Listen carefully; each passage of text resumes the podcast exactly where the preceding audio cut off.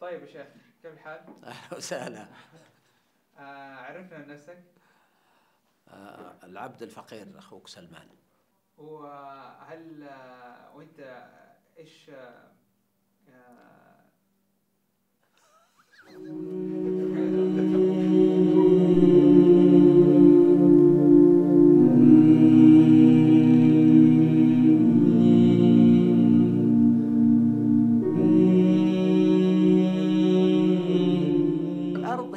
مستقره. يعني ابن عباس رضي الله عنه يقول إن الله تعالى أهبط آدم إلى الأرض وأخرجه من الجنة قبل أن يخلقه. استدل بقول الله سبحانه إني جاعل في الأرض خليفة. واضح جدا أن الأرض آه، خلقت وجهزت بحيث تكون صالحة للحياة. هي أمانة. عمارة الأرض أمانة. هي مكان حياة. هي مملكة. وهي أيضا معبد ومسجد. الرسول صلى الله عليه وسلم قال جعلت لي الأرض مسجدا وطهورا أيضا.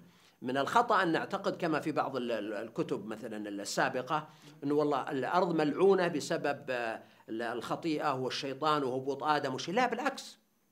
في شريعتنا أن الأرض طهور أرض طاهرة والأصل فيها الطهارة بحيث الانسان ممكن إنه يتيمم منها ممكن يصلي عليها.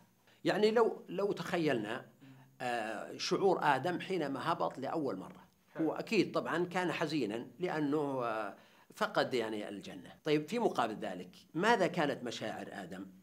في نظري وتقديري أنه سنلاحظ أنه آدم بدأ يحس بالمسؤولية هكذا بشكل أساسي. ليش؟ لأنه في الجنة يعني كل شيء متوفر. في الأرض لا الأمر مختلف. إنه عليك يا آدم مسؤولية ورزقك لابد أن تذهب إليه. ولا يأتيك. أنت لابد أن تذهب إليه. لابد أن تضرب في هذه الأرض. في كثير من الحالات أكون متلبس بعمل يفترض أن هذا العمل يلهمني علاقة حميمية مع هذه الأرض. يلهمني حرص عليها. يذكرني بالعهد الأول عهد آدم. لكن تجد أن الإنسان خلال التلبس بهذا العمل يمارس نقيض ما هو مطلوب منه. آدم كان يضرب طولا وعرضا في الأرض. ما في أحد يقول وقف. فنقول أن كثرة ال- الأنظمة وكثرة التعقيدات في التنقل والسفر والترحال إن هذا من ال- ال- الفساد ومن تعويق الحياة البشرية. يعني تجد أنه بلد مثل برلين ظل آه، لفترات طويلة جدا مدينة مقسمة مقطوعة بعضها عن بعض. السور الحديدي مثلا في الاتحاد السوفيتي.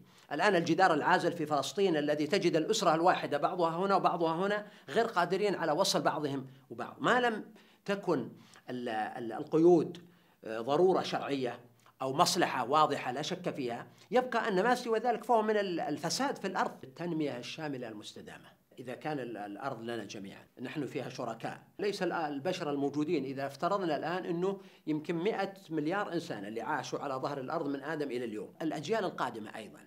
يعني هنا وجود قدر من المساواة. الآن تجد فيه شعوب غنية وفيه شعوب فقيرة. وداخل الشعب الواحد تجد المدينة ال- ال- ال- الغنية والقوية والمدينة الضعيفة في التنمية. وفي المدينة ممكن تلاحظ أن فيه آه، أحياء. عشوائية بلا تعليم بلا صحة. يعني ما هو شعورنا. مثلا في دول الخليج عندك ملايين لا تتكلم عن أعداد قليلة من غير أهل البلد. طيب هؤلاء كيف يتم علاجهم؟ كيف يعالجون؟ يعني تخيل كم واحد منهم عنده فشل كلوي أو طفل أو عجوز. يفترض أن عندك إحساس بأن ال- الخير ليس لك أنت فقط.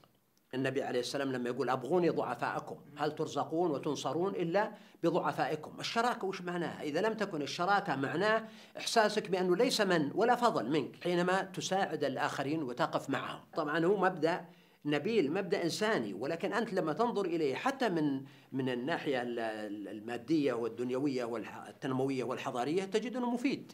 هناك قدر مشترك من الحفاظ على الأرض يفترض أنه يتفق البشر عليه جميعا كلهم بغض النظر عن أديانهم وعن انتساباتهم، الأرض تظل هي أبقى وأقوى وأدوم. وإذا كانت الأرض خلقت لنا فهي لنا احياء ولنا امواتا منها خلقناكم وفيها نعيدكم ومنها نخرجكم تارة أخرى. وقالت لي الأرض لما تساءلت يا أم الأرض أم حنون. هل تكرهين البشر؟ أبارك في الناس أهل الطموح ومن يستلذ ركوب الخطر؟ ومن يتهيب صعود الجبال يعش أبد الدهر بين الحفار؟